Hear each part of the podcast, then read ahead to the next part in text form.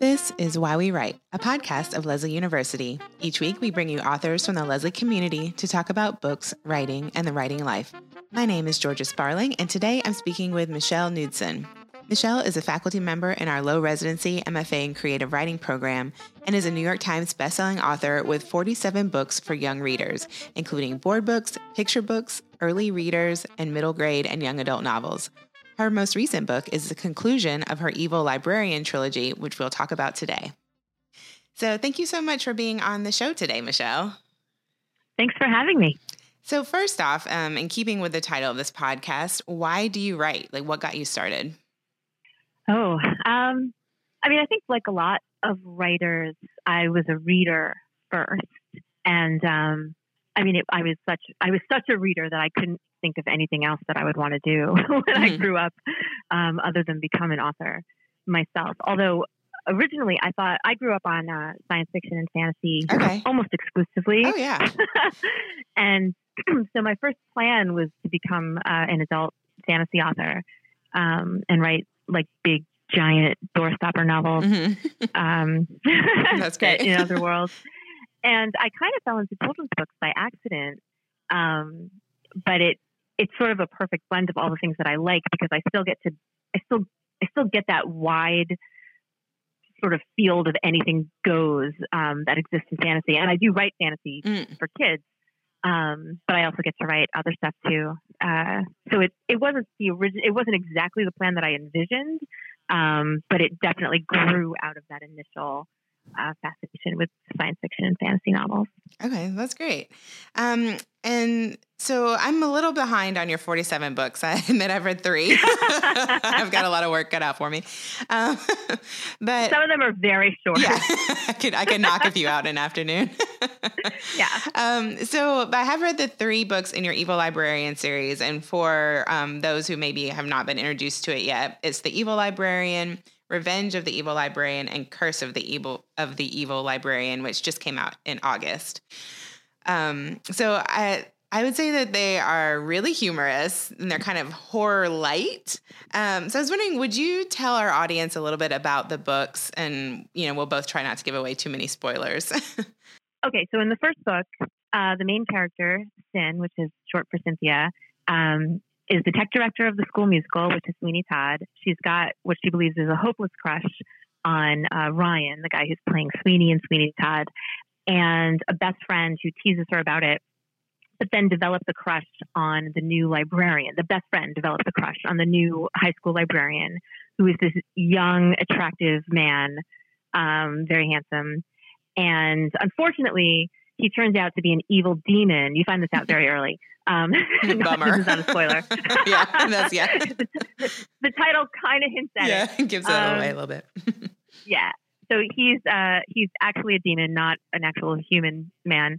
Um, there to sort of suck out the life forces of all the kids in the school as part of his plan to get the demon throne in the in the underworld. Um, so her best friend is sort of is sort of possessed and um, brainwashed, uh, thinking that you know she's fallen in love with this with this librarian who is not a librarian and she's not actually in love and she's sort of under this spell. And Cyn has to find a way to save her friend, save the school, also save the school musical, and hopefully, you know, uh, make some progress with her with her love interest, who go, who does of course get wrapped up in all the demon stuff. And uh, yeah, of course. so it's it's a little. I mean, I think horror horror light is probably a good description. It's I usually describe it as like a like a YA, uh, funny romantic musical theater adventure comedy. Did I leave out something in there? There's usually a string of adjectives. it's got a lot. It's got a lot yeah. going on, but it's more it's more funny than scary. Oh, definitely, sure. definitely. Yeah, I never I I didn't have to put the book in the freezer at any point in time. and so this is your first. These were your first YA books. Is that correct? Yeah. So what what what caused you to move into that genre? Um, whereas your other books have been before younger readers, right? Right. Um, so this this these books. Well, let's see. The first Evil Librarian book was my. Oh, I should know this. Um, my fourth novel. Okay. Or my third novel. I I was writing it sort of the same time I was writing the third book in my middle grade Okay.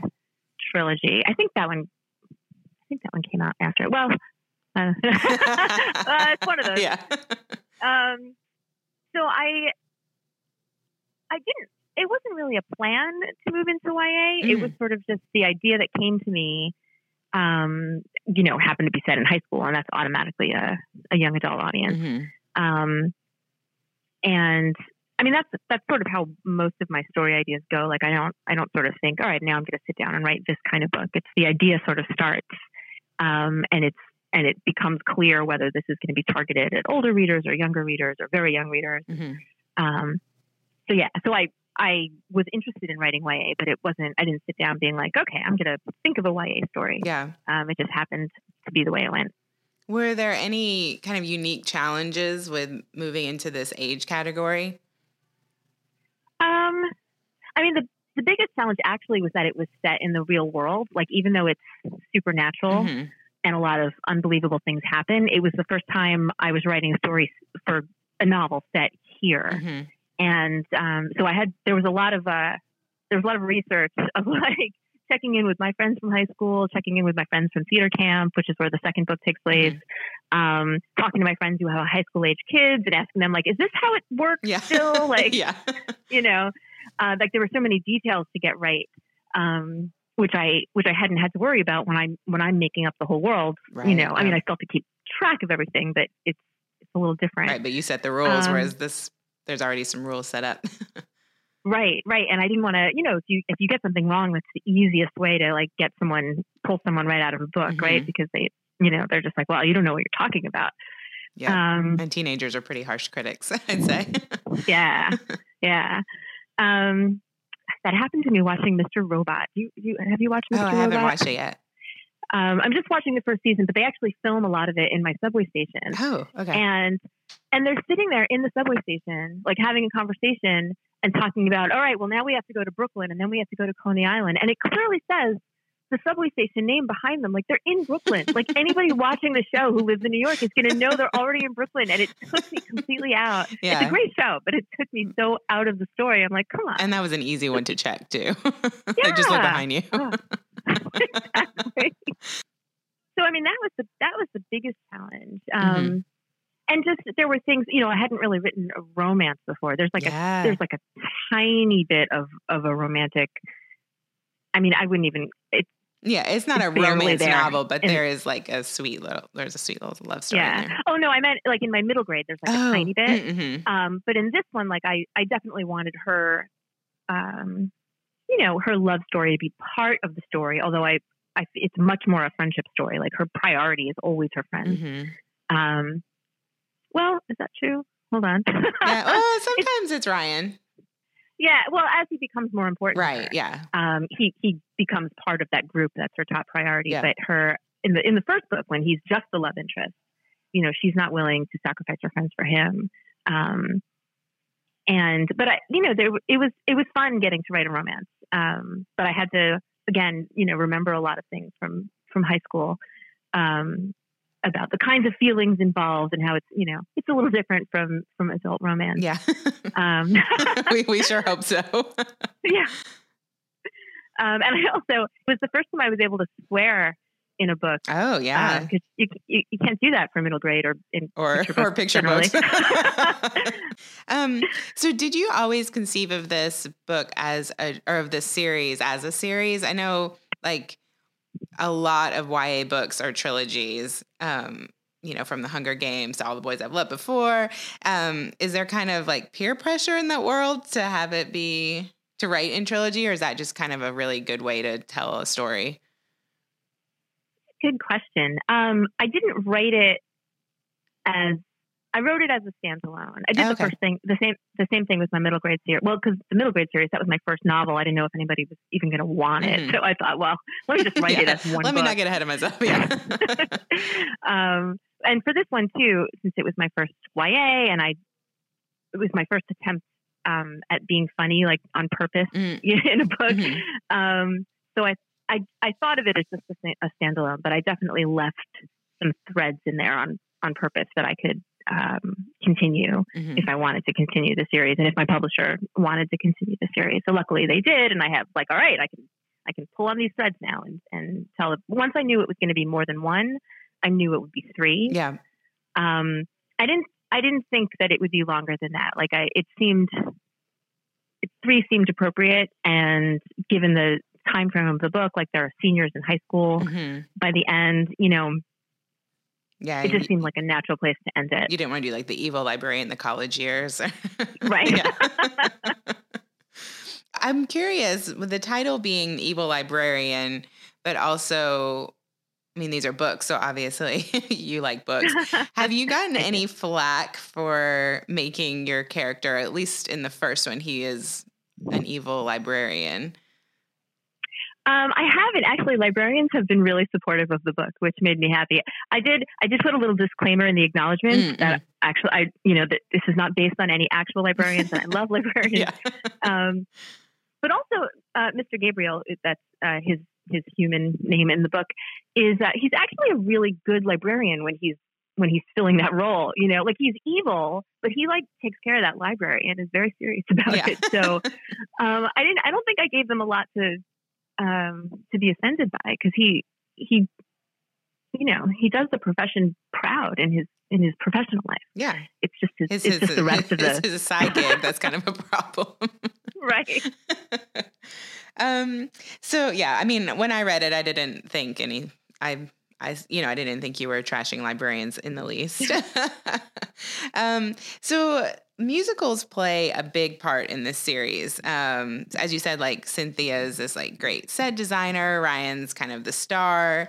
Um, and especially in the, well, especially the first and second book, um, demons seem to have a real appetite for musicals, especially Sweeney Todd, um, which I just thought was really funny um, and great. So tell me, what is? Do you have a lifelong love of musicals? What? Um, why was that an element in your story, or a huge element, really?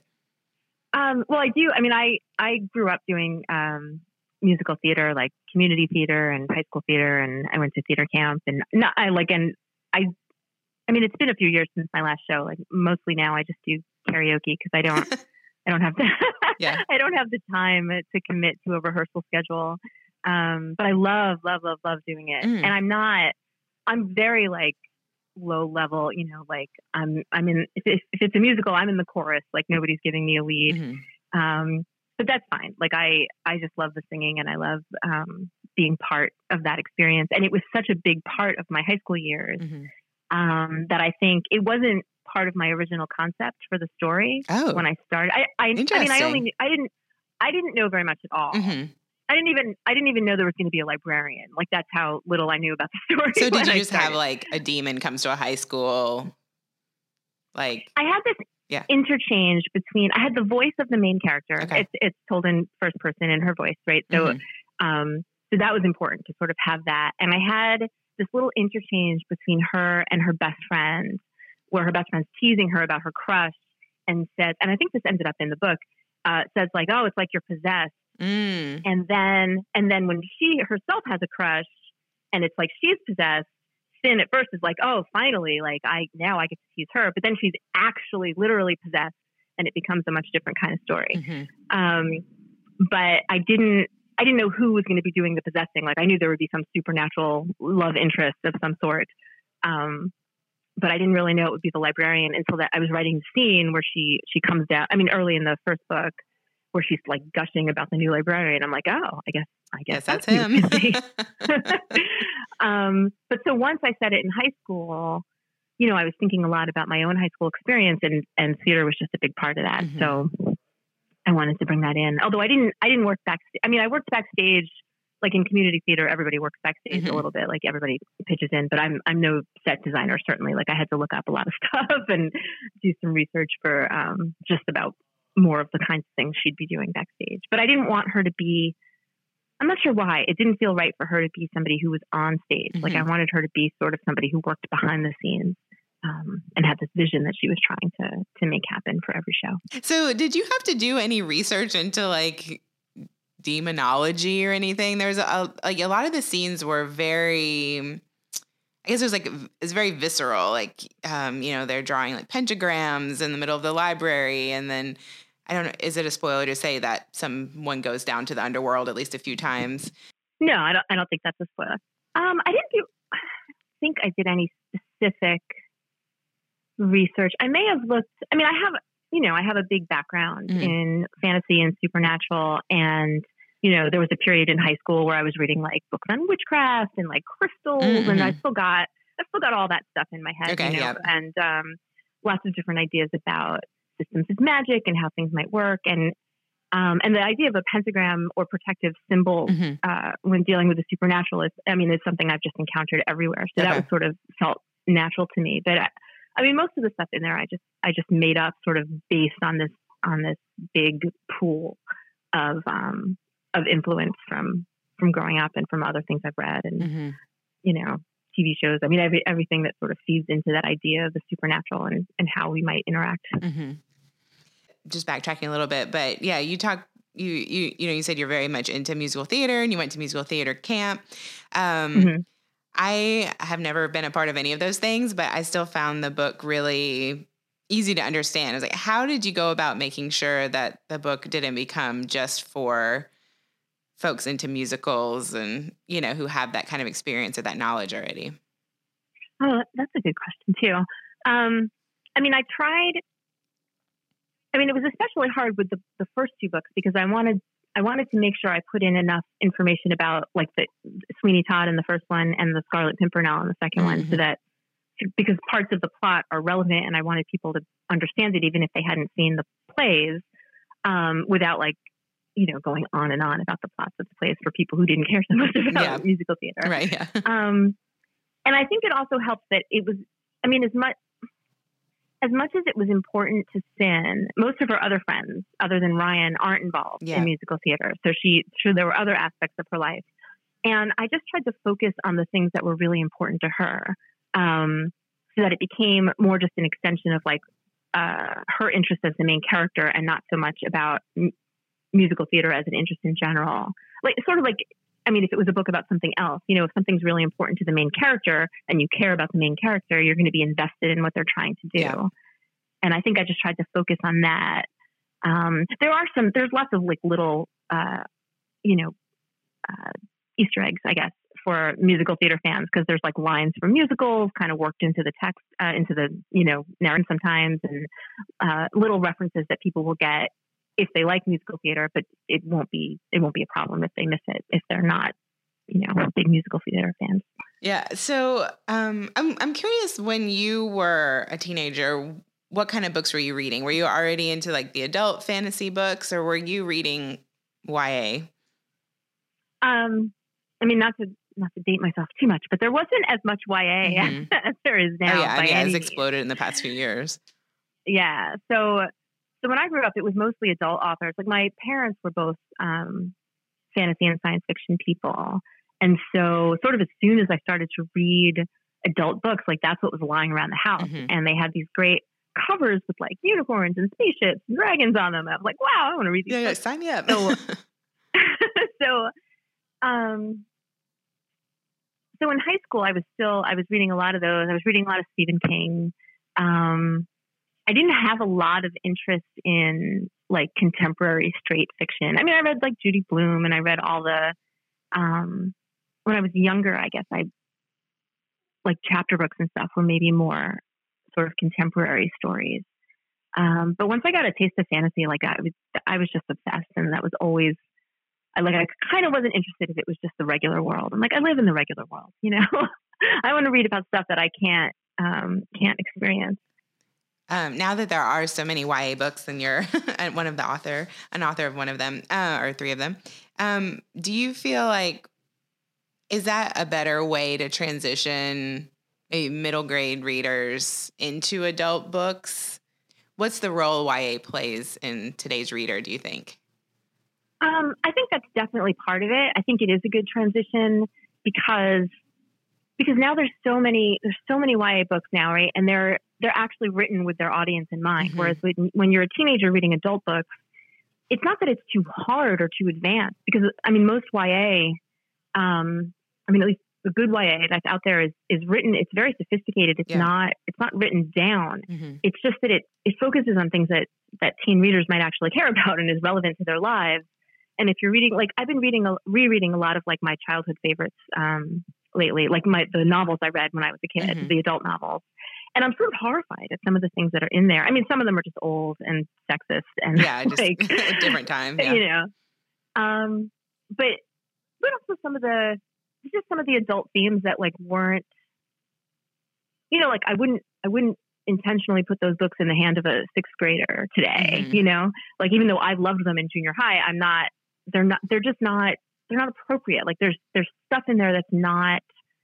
Um, partially just not relevant, and partially maybe just they're not ready for. Mhm. And and I think it's great that um, that teen readers have so many options now of books that are actually written with them in mind and don't have to sort of pick and choose what they can take from different adult books that you know that are written for a level of life experience that they don't have yet. Yeah, yeah, definitely. And so, um, what is your background before before you got your MFA? I think you have an MFA in creative writing, right? I do. Yes. Yes. so, what's your background um, before that? So my first job out of uh, my first real, I mean, my, my first job at all was uh, after college was um, I was I had been working in a bookstore uh, like vacations and summers, and so I I graduated with an English degree and no job, you know, because all my friends who were like engineers, like you know, had had things lined up, and I was like, all right, I guess I'll go back home and work in the bookstore some more. And then, um, not that there was anything wrong with that. Um, I love that job, but I uh, I just started applying for every job I could think of that had anything to do with writing. Like I knew I wanted to write books, but I knew I would need a day job. Um, so I applied for advertising jobs and publishing jobs, and there just happened to be an ad. This is back when when people looked in the in the paper for for jobs. So in the New York Times, there was an ad for an editorial assistant at Random House Children's Books, and I thought, oh, well, Random House is the parent company of Del, like Del Rey is one of their imprints, and Del Rey was one of the fantasy imprints that I loved. And I was like, oh, so maybe I can get this job in children's books, and then you know, like transition into adult, like once I'm in the door. And I went in, and I'm not sure why they hired me. I think it's because I took one. I mean, I, I had like you know writing and publishing credentials, but I wasn't. I had no children's book experience. But I had taken one children's literature class in college, and so maybe they thought I had you know, that demonstrated interest on my part. Um, but so they hired me, and then I loved it, and it totally foiled my plan because I didn't want to leave. Um, it was I had a wonderful boss who, on my first day, she like handed me a stack of manuscripts, and she was like, "All right, make yourself a copy of all these. These are these are all the manuscripts I'm editing right now. I want you to read them. We're going to sit down and talk about your thoughts." Like she she taught me how to be an editor. She's amazing. that's really cool. And um, yeah, yeah, I was super lucky. And um, and so I worked on everything from uh, and it was younger stuff, which is probably why my early children's books are all are all younger because Mhm. that's where I started. So I I edited a lot of those. I wrote some stuff, some uncredited stuff uh, in house. Um, and then I started writing my own stuff and and submitting it. I mean, and submitting it was a lot easier because I could just like walk down the hall Yeah. and be like, "Hey, I wrote this." Uh, although they still rejected plenty of things, um, it just speeded up the process. yeah, you were of just a little bit higher little on the slush pile, though. right. Um, but it was such a great education in in not just writing and editing, but um, in all the different formats and the different ways to come at a book and how. I mean, I think that's why I write so many different things now is because my introduction to children's books was that well, there's all different kinds of stories Mm. you can write, and so it never occurred to me to sort of specialize. Like I just I like all the things. Yeah. I want to do all the things. And then I moved upstate uh, to Ithaca, New York, Mhm. and uh, switched to freelancing. And and then I got a job in the Corn. I was uh, I had gone to Cornell University, and then I moved back up to that area. Mhm. And I went back to work in the library where I had worked as a student. But I got to work nights and weekends at the library, so I had my days free for writing, and it was only 25 hours a week, so I could write during the day. So yeah, and then since then I moved back to New York City, and then since then I've had various sort of editing, editing and teaching jobs. Um, now, obviously, I teach at Lesley. Um, that's been I think I'm on my fourth year Mm, mhm. there. Um, I taught at Gotham Writers Workshop in the city for a little bit. I taught a couple of workshops at the New School. Um, I mean, I think a lot of writers end up doing stuff like this where you you just sort of take work from lots of different lots of different places to sort of support your your writing habit. What do you enjoy about teaching? What what do you try to impart to your students? I mean, part of it part of it I guess is very selfish. Like it's it's nice. It's just really it's really nice to think that like I'm at a point where I have things to share that are helpful and that I can take things from my own personal journey as a writer and help people who are um, earlier in their own journeys and and sort of share the things that worked for me or try to help them move further along the path. Like that's I mean that's just a really nice feeling to have. Yeah. Um, it's also I mean it's also it's also just fun. Yeah. I mean, um, you know, I love especially since Lesley is um, is such an intimate program. Like um, I get to know the students really well, and um, some of them have become friends like after graduation, and you know we're all interested in the same thing. So it's sort of it's so great to be part of this community of writers, not just not just people who write, but also people who write in my genre. Mm-hmm. Um, so we sort of have this common this common bond. And I and I learn a lot from my students too. I mean, anytime you're looking at someone else's manuscripts and sort of taking apart what they're doing and trying to see what they're trying to do, um, just that process of of really analyzing a manuscript is is you learn so many things you can apply to your own work. Yeah.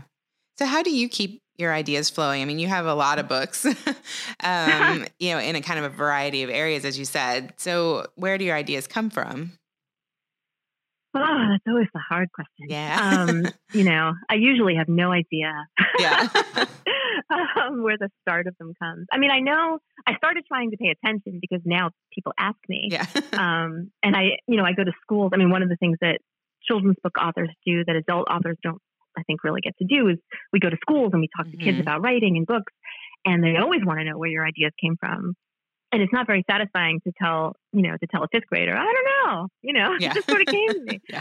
i mean evil librarian i mean i talked about how i had that first little snippet of conversation but the thing that made me want to start it was that i was actually working on a different book my my thesis novel which was much it was a fantasy but it was sort of a dark fantasy mm-hmm. and it was very serious and um I just needed a break, yeah. like feeling oppressed by it. And I was like, I want to write something that's more fun. Um, and so that's what put my brain sort of in that direction of trying to think of something um, that I could have a little more fun with. Mm. My picture book, Big Mean Mike. I remember. So that's a story about. I don't know if you're if you're familiar. Oh no, not but yet. it's a story about um, Big Mean Mike is the biggest, toughest dog in the neighborhood. He's very concerned with his image. He drives a car, like one of those big, loud cars, like everyone can see him coming, and um, very important to him.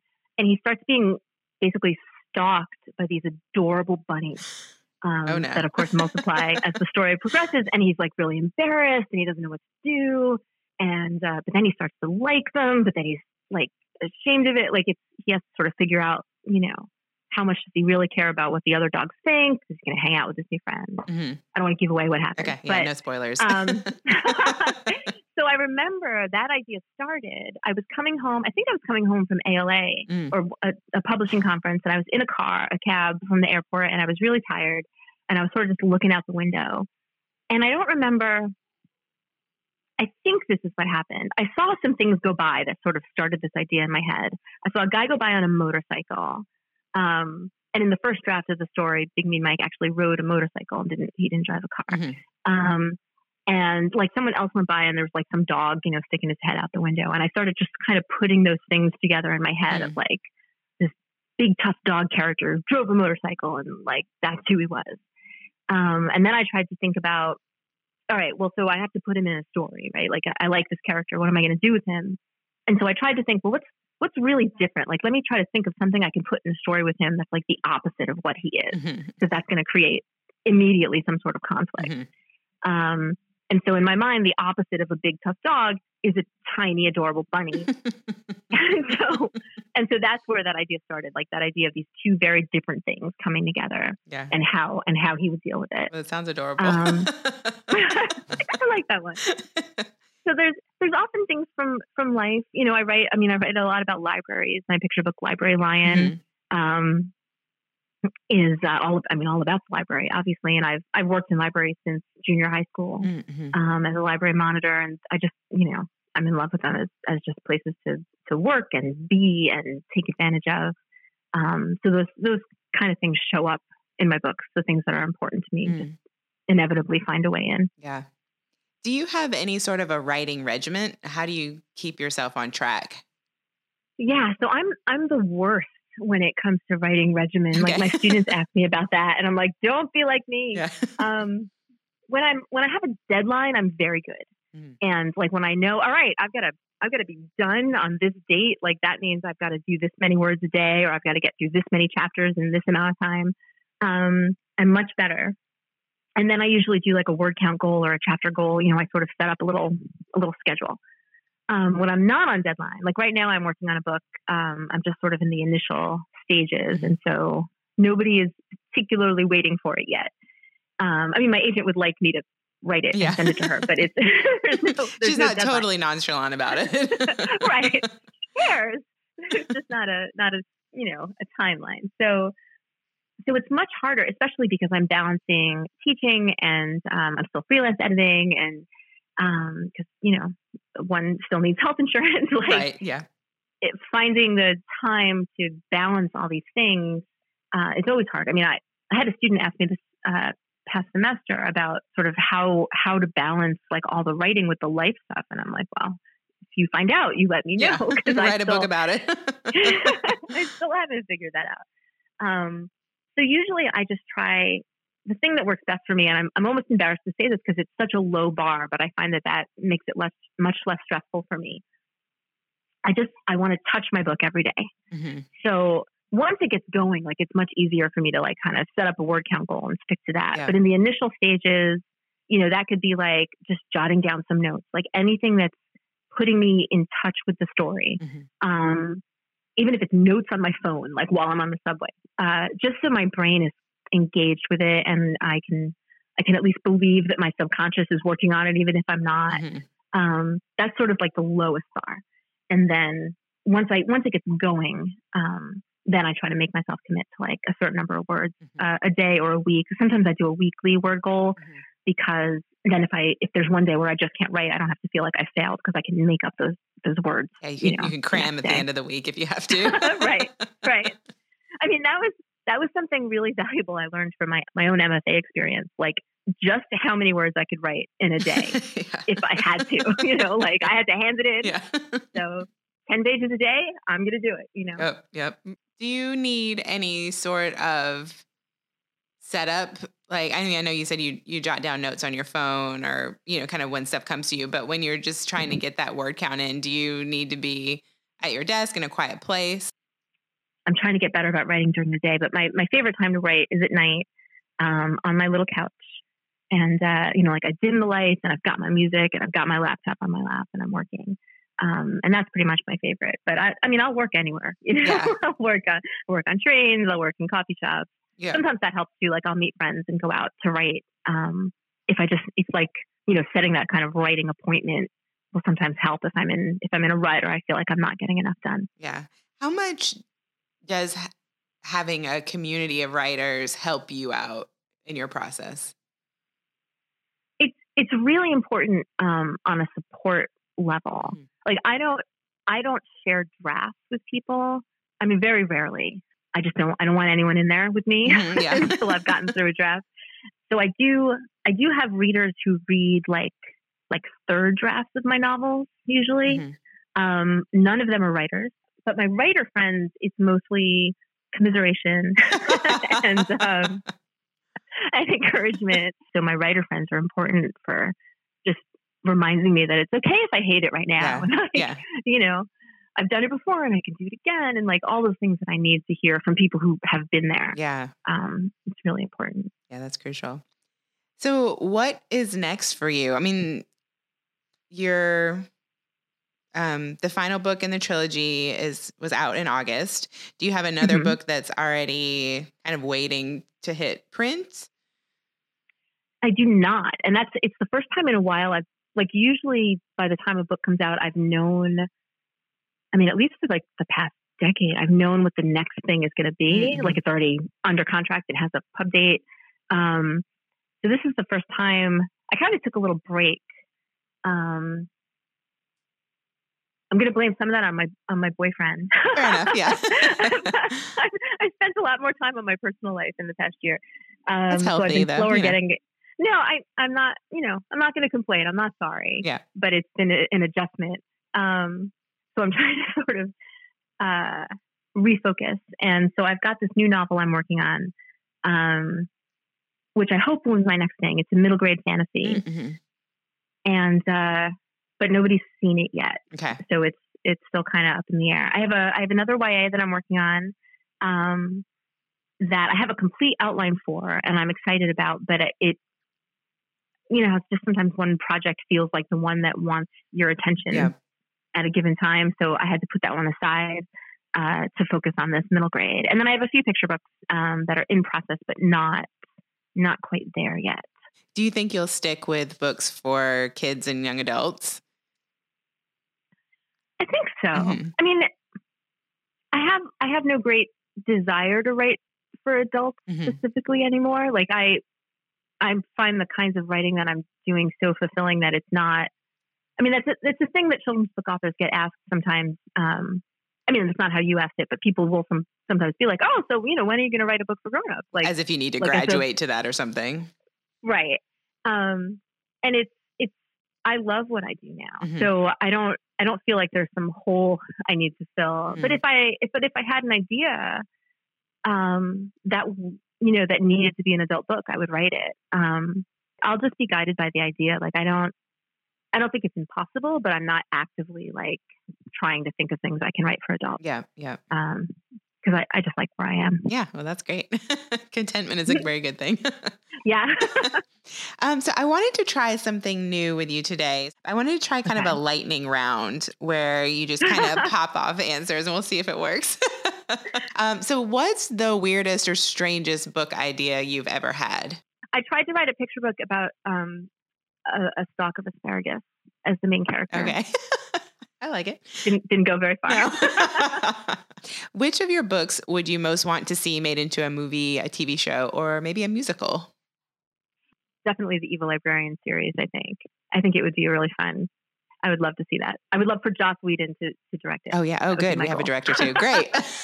we'll call him up. Um, what author most inspires you right now?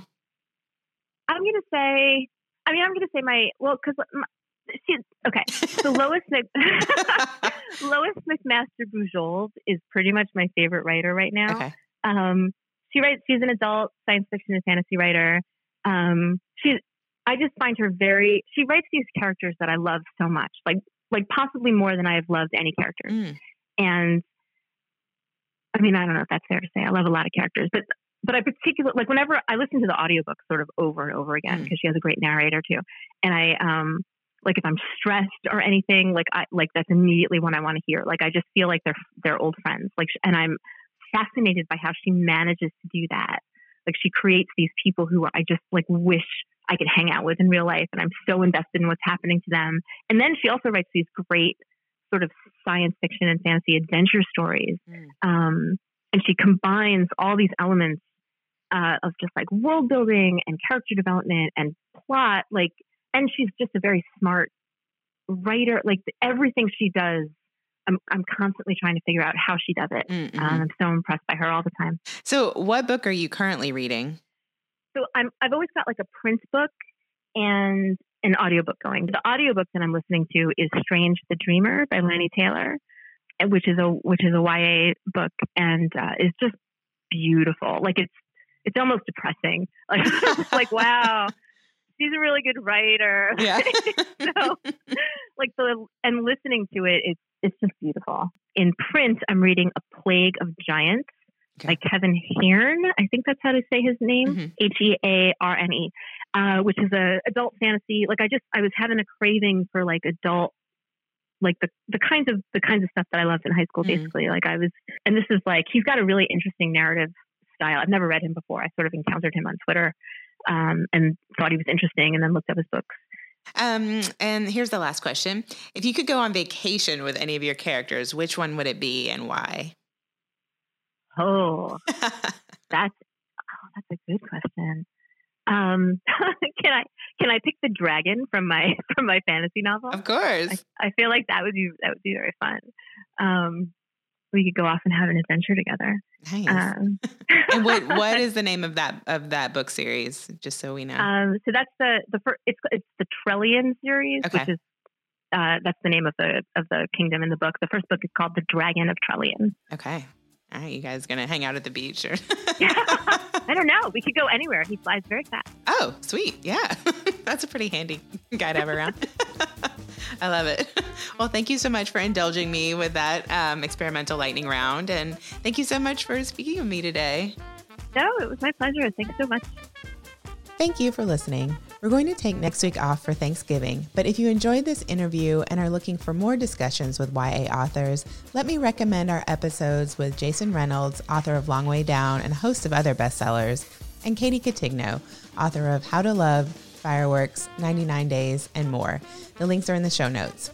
We'll be back December 3rd with another great episode. Also, in the meantime, if you'd like to rate and review us on Apple Podcasts, that would be amazing and help other people to find the show. And if you have any questions, you can always email us at news at lesley.edu. And remember, Lesley is spelled L E S L E Y. Thanks a bunch. Happy Thanksgiving.